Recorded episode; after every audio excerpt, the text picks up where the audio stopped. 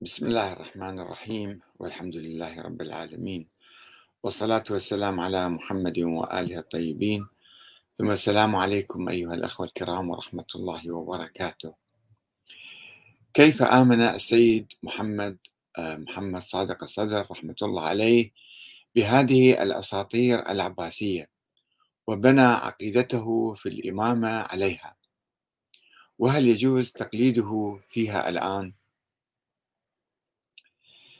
في الحقيقة كثير من الناس لا يعرفون النظرة الموضوعية. عندما ينظرون إلى الأشخاص إما أن يغالون يغالون فيهم ويرفعونهم إلى مستوى فوق البشر وإما أن يسقطوهم مرة واحدة.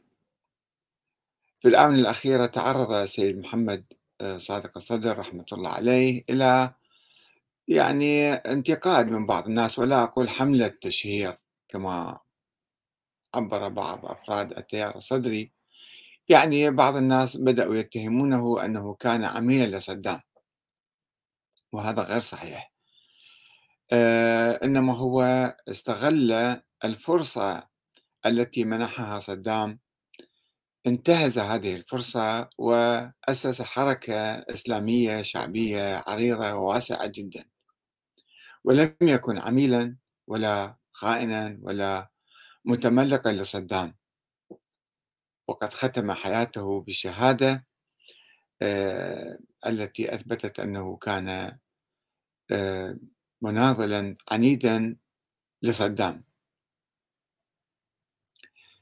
آه، في نفس الوقت هناك من بنى له قبر كأنه قبر إمام يعني من الأئمة ومزار وزيارات والإمام المهدي قد وضع هذه الزيارة له وينظرون له نظرة يعني آه، تقديسية مغالية وأنه آه، لا يجوز أحد ينتقده وهو خط أحمر وشبه معصوم. وبالتالي ما يسمحوا له أن يعني يعمل في حقله التاريخي. لا إنما حتى الآن يجب أن ننظر إليه نظرة مقدسة و يعني بدون بدون تفكير حتى ب بأي نقد له وكل ما قال وكل ما كتب هو يصير وحي منزل من الله تعالى. الأمر ليس كذلك. في الحقيقة يجب أن يعني أيضا يعني هذا القانون الذين الذي يدعون إلى إلى تشريعه في مجلس النواب هذه الأيام بتجريم من يتعرض للمراجع ولسيد محمد آه، الصدر بالذات. ما هو قوانين موجودة لا يجوز الإساءة إلى أي إنسان في البلد فضلا عن يكون عالم أو يكون مرجع أو يكون زعيم مثلا. آه، آه، وهناك يعني بالممارسة بالناس تشوفون لازم يعني أعوذ بالله الناس يسبون حتى الذات الإلهية في الشارع. ويسبون الصحابة الكرام مثلا يسبون حتى بعض أئمة البيت مثلا ناس في الشارع. آه، وأيضا في المؤسسات الدينية بعضها أيضا. فنحن آه، عندنا قوانين كثيرة ولكن بحاجة إلى تطبيقها ولكن لا يجوز أن آه، نجعل من بعض الأشخاص كأنهم هم يعني معصومين وفوق النقد وفوق المحاسبة. في الحقيقة السيد محمد الصدر كتب كما تعرفون الموسوعة المهدوية وكتب أخرى. موسوعة المهدوية خمس أجزاء لكي يثبت آه، وجود هذا الإمام والإمام الثاني عشر وماذا حدث قبل مجيئه وماذا سيحدث وماذا حدث بعد غيبته وماذا سيحدث في المستقبل. واعتمد لذلك على قصص غير يعني حقيقية وغير دقيقة وغير ثابتة. آه، أول شيء يعني الذين افترضوا وجود الإمام الثاني عشر محمد بن الحسن العسكري افترضوا وجوده بناء على نظرية الإمامة. لم يكن لديهم أي دليل تاريخي ولم يره أحد. آه، ما عدا بعض الدجالين الذين ادعوا أنهم على صلة به طفل خمس سنين عمره وأخذ وكالة من عنده وكذا ولكن علماء الشيعة قالوا ما عندنا أي دليل فتشنا وحققنا وسألنا وما شفنا أي دليل على وجود ولد للإمام العسكري. بالعكس هو الإمام العسكري قال أنا ما عندي أولاد وراح للمحكمة ثبت ذلك وأمام الملأ وقال أموالي وجوارية وضياعي تروح إلى أمي. ولكن سيد محمد الصدر حاول أن آه، يؤكد وجود هذا الإنسان الغائب منذ 1200 سنة أولا باستعراض نظرية الإمامة. نظرية الإمامة وصل بها وما يبحثها من أول يوم يبحثها من الإمام الهادي. الإمام علي الهادي ثم الحسن العسكري ثم آه، ابن الحسن العسكري. آه، هذه الإمامة نظرية الإمامة هي في الحقيقة كانت نظرية مثالية خيالية سرية عند فريق من الشيعة في, في تلك الأيام. عامة الشيعة كانوا يوالون أهل البيت بصورة عامة. أي واحد من أهل البيت يخرج أيضا يلتحقون به. يعني كانوا زيدية تقريبا ولم يكونوا إمامية اثنى عشرية لأن اثنى عشرية لم تكن موجودة إنما اختلقت بعد مئة عام من ذلك التاريخ في القرن الرابع الهجري على يد الشيخ المفيد. ولكن هاي النظرية النظرية الإمامية أن الأئمة معينون من قبل الله تعالى. وهؤلاء لا توجد عليهم نصوص. نصوص ما موجودة لا من القرآن الكريم ولا من النبي. نصوص متواترة وصحيحة ما موجودة. آه، ووصايا حتى أيضا ما موجودة. يعني الإمام الرضا ترك ابنه الجواد عمره سبع سنوات في المدينة ولذلك الشيعة تساءلوا أقرب المقربين للإمام الرضا. مثل يونس بن عبد الرحمن قال هذا شلون طفل صغير أبوه عافى عمره ثلاث سنوات وترك أربع سنوات وهسه شلون علمه من وين وشلون هذا يصير؟ الله منصبه لقيادة الأمة الإسلامية هذا شيء مو معقول. وكذلك حدث نفس الشيء مع ابنه علي الهادي.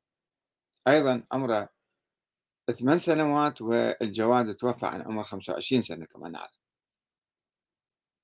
فأيضا حدث هذا السؤال أنه هذا علمه من وين شلون من علمه وشلون الله يعين هذا الطفل إمام على الأمة الإسلامية؟ فكان في يعني هزة حصلت آه، هزة لنظرية الإمامة اللي كانوا يؤمنون بها أن مو معقولة هذا واحد صغير طفل يصير إمام. آه، ولذلك اللي كانوا يؤمنون بنظرية الإمامة تحولوا صاروا زيدية أو صاروا معتزلة أو صاروا إسماعيلية أو شيء آخر. ولكن عندما آه، خلفاء الذين خلفوا المأمون. تعرفون المأمون سوى تقريبا شبه صلح بين البيت العباسي والبيت الرضوي. يعني جاب الإمام الرضا وقال له أنا تعال أنت صير خليفة الإمام الرضا ما قبل. قال له تعال أنت صير ولي عهد فقبل بولاية العهد ثم قتله وبعد ذلك جاب ابنه جواد وطاب بنته زوجه. زوج الجواد. وصار في تحالف يعني المعتصم والمتوكل بعد ذلك. أيضا المتوكل استدعى الإمام آه، علي الهادي اللي كان آه، بعد شاب يعني عمره حوالي 20 سنة آه، في المدينة. قال له تعال بناء على هذا التحالف بين البيتين في الوقت اللي كان المتوكل شديد الأداء لعامة الشيعة. وكما نعرف هو هدم قبر الحسين وأجرى عليه الماء. ولكنه استدعى الهادي حتى يكون تقريبا يعني رمز عنده يعني. أو بناء على التحالف ماله. أه ولكي يؤكد لعامة الشيعة أنه أفضل من غيره وأن له علاقة مع الله بدأ الإعلام العباسي يبث الإشاعات والأساطير والمعاجز عن قدرات هذا الإمام العجيبة الغريبة. الإمام علي الهادي. لما في نص عليه وفي شكوك حول إمامته فكيف يثبتون إمامة آه، علي الهادي؟ بقصص كان يألفوها والقصص جاية من رجال من آه، البلاط العباسي. آه، مثل وهذه القصص وردت أيضا الشيعة الأوائل لم يروها. لأنه كانوا يشكون فيها. عفوا.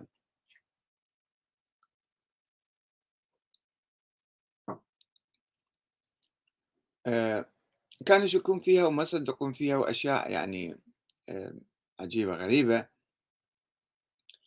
فهم كانوا يبثوها كمثل دعايات إشاعات ودعايات وأجى السيد محمد الصدر.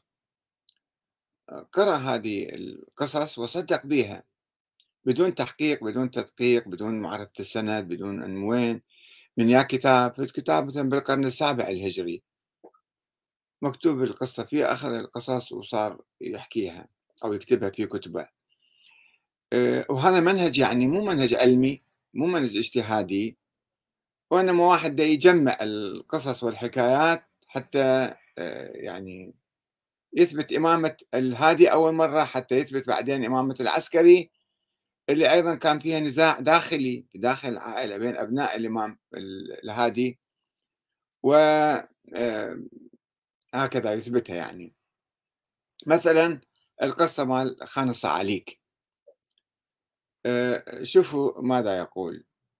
يقول السيد آه، محمد الصدر في كتابه الجزء الأول الموسوعة من الموسوعة المهدوية عن صالح بن السعيد هسه منو؟ السند ماله؟ مو مشكلة لا تسألوا عن السند قال دخلت على أبي الحسن عليه السلام. فقلت آه، جعلت فداك. في كل الأمور. يعني يبدو بالطريق دي يجيبوه. نزل في خان. خانات كانت بالطرق. نزلوا الإمام الهادي في آه، أحد الخانات. فهذا اللي كان مرافق له جعلت فداك. في كل الأمور أرادوا إطفاء نورك والتقصير بك حتى أنزلوك هذا الخان الأشنع خان الصعاليك ما كان في بنادق درجة أولى ذيك الأيام الخانات موجودة. فالإمام شنو قال له؟ فقال ها هنا أنت يا ابن سعيد. أنت هنا موجود قاعد تشوفني يعني شلون عايش بهالخان القدر مثلا. ثم أومأ بيده فقال انظر. فنظرت فإذا بروضات آنفات وروضات نظرات فيهن خيرات عطرات وبلدان كأنهن اللؤلؤ المكنون وأطيار وظباء وأنهار تفور. حول هذا خان الصعاليك بإشارة واحدة إلى جنة. ولدان كأنهن اللؤلؤ المكنون بعد مات فحار بصري هذا يقول. أنا خبرت تقريبا. وحسرت عيني فقال حيث كنا فهذا لنا عتيد ولسنا في خان الصعاليك إحنا مو ما نعيش بخان الصعاليك إحنا نعيش بجنان متنقلة بس أنتم تشوفوها هذه صفحة 112 يذكرها. ذلك هو يحكيها على المنبر في صلاة الجمعة. يمكن مسامعين أنتم نسمعكم في المقطع من خطابه يعني في هذا الموضوع.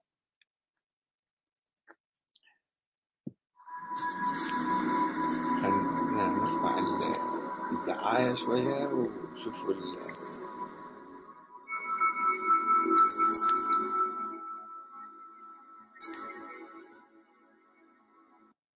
أنه حين استخدمه إلى سامراء ولم يستقبله فلا أقل أنه كان أعد له مكانا يأوي إليه ودارا معتدا بها يكون فيها وأسرته ولم يفعل بل تركه في الشارع زيادة في الإذلال والتنكيل ولجأ الإمام عليه السلام إلى مكان متواضع جدا يدعى بخان الصعاليك فقام فيه يومه. هو وأسرته طبعا وليس وحده. وفي الروايات ما يدل على أن الدولة هي التي أجبرته وأنزلته فيه. ويدل من اسمه خان الصعاليك على أنه بناء في غرف ينزل فيه الصعاليك خان. آه كنا شايفين خان. آه ينزل فيه صخرة المفلوكين كلش. هذا هو. آه ينزل فيها الصعاليك وهو جمع صعلوك وهو الفقير المفلوك الذي لا يجد بيتا ولا أسرة ولا طعاما ولا شرابا. وهم هؤلاء طبقة أقل الناس قدرا من الناحية الاجتماعية. ما علينا من الناحية الأخروية. فقد جعلوا الإمام عليه السلام جعل الدولة الإمام عليه السلام مع أمثال هؤلاء زيادة له في الإذلال والتمكين. خذ مثلا إليه. أحد فضلاء الحوزة أو أحد التجار أو أحد المراجع ينزل مثل هذا المنزل. الآن أو باكر أو بارحة ماكو فرق. يصير؟ سبحان الله. فماذا سوف يحدث؟ ومر عليه وهو في هذا الخان أحد محبيه ومقدري فضله صالح بن سعيد. فأحزنه قال الإمام عليه السلام فقال له جعلت فداك في كل الأمور أرادوا إطفاء نورك والتقصير بك حتى أنزلوك في هذا الخان الأشنع خان الصعاليك. ويسمع الإمام عليه السلام ما قال فيجيب وكأنه قد التفت إليه بعد استغراق تفكير وانشغال بال وقال له ها هنا أنت يا ابن سعيد. ثم يريد الإمام أن عليه السلام؟ ثم يريد الإمام عليه السلام أن يفهم هذا المشفق بأن الحالة الدنيوية وإن كانت قد وصلت به نتيجة للظلم والغدر إلى هذا الحد المنحدر إلا أن ذلك مما يرفعه عند الله قدرا ويزيده جهادا ويضيف إلى فضائله فضيلة فهو لم يخسر شيئا وإنما الأمة الإسلامية هي التي خسرت وأنه يعيش في الحقيقة بالأنوار الروحية واللذائذ العلمية والنفحات القدسية وكأنه في رياض الجنان. قال صالح بن سعيد كما في الرواية ثم أومأ بيده طبعا الإمام عليه السلام فإذا بروضات أنقات أو أنيقات وأنهار جاريات وجنات فيها خيرات عطرات وولدان كأنهن اللؤلؤ المكنون وأطيار وظباء وأنهار تفور فحار بصري وكثر تعجبي فقال لي عليه أفضل الصلاة والسلام حيث كنا فهذا لنا. نعم. يعني لاحظوا كيف آه، الأمور آه، أنه اعتمد على هاي القصة أنه صار هاي معجزة أنه هو في عالم آخر مو مثل الناس العاديين الإمام الهادي لا عنده قدرة أن يعيش في عالم آخر في نفس الوقت. وأيضا قصص أخرى عنده فيها الموضوع آه، معاجز يعني هذه حتى النبي ما سواها لنفسه. آه، عنده قصة أخرى يذكرها أنه آه، الإمام الهادي يخرج أسدا من وسادة صورة أسد على وسادة. فيخرج هذا الأسد بإشارة واحدة فيأكل رجلا مشعوذا ويعود الأسد مرة ثانية للوسادة. فيقول لك المتوكل حاول أن يعني يضحك على الإمام. ومن موارد يقول ومن موارد إثبات الحجة على المستوى الحكومي العالي. يثبت إمام إمامته لهم. هي القصة جاية عن من؟ عن واحد اسمه زرافة اللي هو حاجب المتوكل. يروي هاي القصة. يعني دعاية عباسية أنه الإمام الرضا الإمام الهادي عمل كذا وكذا. يقول ما ورد بشكل مشهور عن زرافة حاجب المتوكل.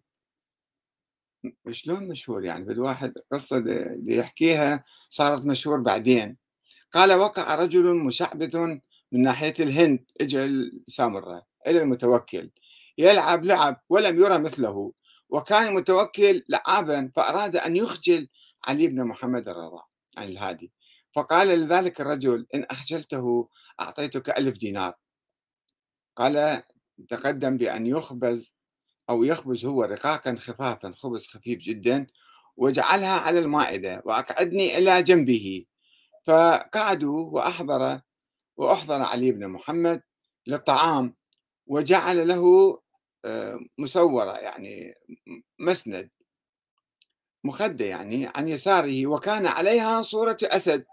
وجلس اللاعب هذا الهندي إلى جانب هاي المخدة فمد علي بن محمد يده إلى رقاقة يأكل خبزة فطيرها ذلك الرجل في الهواء ومد يده إلى أخرى فطيرها ذلك الرجل ومد يده إلى أخرى فطيرها فتضاحك الجميع.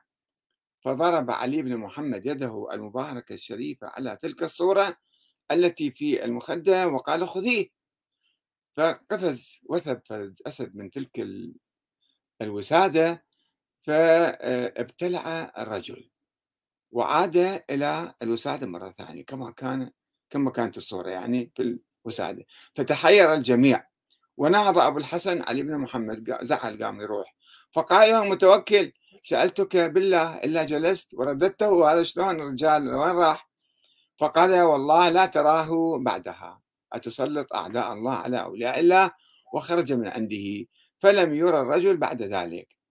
هذه أيضا هم قصة يرويها السيد آه، محمد الصدر في آه، صفحة 128 كما أعتقد في كتابه. ونفس آه، هاي القصة هي مكرر طبعا. هم الذين يريدون إثبات الإمامة لأئمة أهل البيت ما عندهم نصوص ولا عندهم وصايا صريحة بالإمامة فيجيبون هاي المعاجز ويكرروها. يقول لك مرة المنصور مع الإمام الصادق نفس الشيء سواها. أما الإمام الصادق أشار إلى أسد في صورة أسد في الجدار وابتلعت ذاك الساحر. وأيضا الرشيد مع الإمام الكاظم هم سواها مرة ثانية. يكرروها دائما ومكرريها وجايبيها على الإمام الهادي. هذا اللي رواها في كشف الغمة لأبي الفتح الأربلي متوفي سنة 692 بالقرن السابع الهجري في الجزء الثالث صفحة 184 ولكن السؤال هو كيف يبني السيد محمد الصدر؟ عقيدته في الإمام علي الهادي أنه هذا إمام من الله تعالى. أول شيء حتى بعدين يجي يفترض وجود ولد له نظرية الإمامة قام عليها القصص هذه. وكيف يؤمن بهاي القصة؟ بلا تحقيق ولا اجتهاد ولا نظر في السند ولا أنه في كتاب القرن السابع دير بقصة بالقرن آه، الثالث الهجري مثلا. 400 سنة بيناتهم. واحد جاي مؤلف قصص ذني مثلا أو ألفت مفترضة من قبل قبل هذا الأربلي مفترضة بالقرن الرابع جايين راويها عن القرن الثالث 100 سنة قبل. وقصص وإشاعات هي آه، وأنه معاجز. بالمعجزة نثبت إمامة الإمام. ألا يعرف بأن الله تعالى قد رفض تسليح النبي بالمعاجز التي كان يطلبها المشركون من النبي؟ وخلينا نشوف الآيات الكثيرة اللي موجودة هنا آه، في آه، طلب طلب المشركين ل من النبي أن يجيب معاجز حتى يؤمنون. فد معجزة من المعاجز كان يسوي لهم كل قريش مرة واحدة كلهم يؤمنون. بسم الله الرحمن الرحيم وقالوا لن نؤمن لك حتى تفجر لنا من الأرض ينبوعا. أو تكون لك جنة من نخيل وعنب فتفجر الأنهار خلالها تفجيرا. مثل هاي القصة الأولى التي رواها سيد محمد الصدر خان الصعاليق أو تسقط السماء كما زعمت علينا كسفا أو تأتي بالله والملائكة قبيلا. أو يكون لك بيت من زخرف ذهب يعني. أو ترقى في السماء. ولن نؤمن لرقيك حتى تنزل علينا كتابا نقرأه. قل سبحان ربي. هل كنت إلا بشرا رسولا؟ آه، ويعني وما منعنا أن نرسل بالآيات إلا أن كذب بها الأولون. الأولون كذبوا بعد الله بعد ما يجيب معاجز قال هذا خلص آه، يعني آه، منطق المعاجز انتهى بمجيء الإسلام. بعد ماكو شيء اسمه معاجز تثبت نبوة أحد أو إمامة أحد. ولكن الإمامية اللي إجوا بعدين وسووا لهم نظرية سرية باطنية مخالفة لظاهر أهل البيت وركبوها عليهم. فلازم يجيبون القصص حتى يثبتوا آه، إمامة آه، الأئمة. الكلام هو الآن آه، الكلام هو الآن كيف يعني أنه كيف يصدق هو بهذه الخرافات. والأساطير وينشرها بين الناس. هل كان فعلا مجتهدا؟ وين اجتهاد مبين بهالأمور كان يجتهد. وهل يجوز لنا أن نصدق بتلك الخرافات؟ لأن السيد محمد الصدر قد آمن بها وقال بها وحكاها ونشرها. أو يجوز تقليده في هالمسألة العقائدية؟ هاي مسألة عقائدية لا يجوز التقليد. إذا كان يجوز الفقه حلال وحرام وكذا يعني مسائل جزئية مسألة بسيطة بس بالعقائد. لا سيما في عقيدة الإمامة ووجود الإمام الثاني عشر. لا يجوز لأحد أن يقلد الآخرين لأنه سيد محمد الصدر هذا الرجل العظيم الكذا كذا قال بذلك وآمن بذلك. يجب أن نفصل. لا نسقط الرجال ولا نقول له كان خائن وعميل لا سمح الله من الاتهامات الباطلة ولا أن نقدسه ونرفع نرفع مقامه بشكل بشكل يهيمن على عقول البسطاء. الناس من يجون يزورون ويشوفون قبر وشباك محلى بالذهب أو مذهب وقبة وكذا يعني بعد هذا خلاص صار هذا مثل الإمام. وقوله إيش ما ي... كل ما يقول هو يصير وحي منزل من الله تعالى. هذه المشكلة المبالغة والغلو في آه، الأشخاص يولد رد فعل أحيانا ناس يجون يستهزئون يسخرون يتهمون يحاولون يسقطون ذلك الرجال. فنحن لا نسقطه ولا نغالي فيه وإنما ننظر إليه هو في زمانه في وقته كتب فرد الشيء قال فرد الشيء هو يعني مسؤول عنه. إحنا الآن التيار الصدري هل يجوز أن يتابع هالأشياء ذني ولا يجب أن يفكر قليلا في هذه الأمور؟ وعندنا حديث آخر عن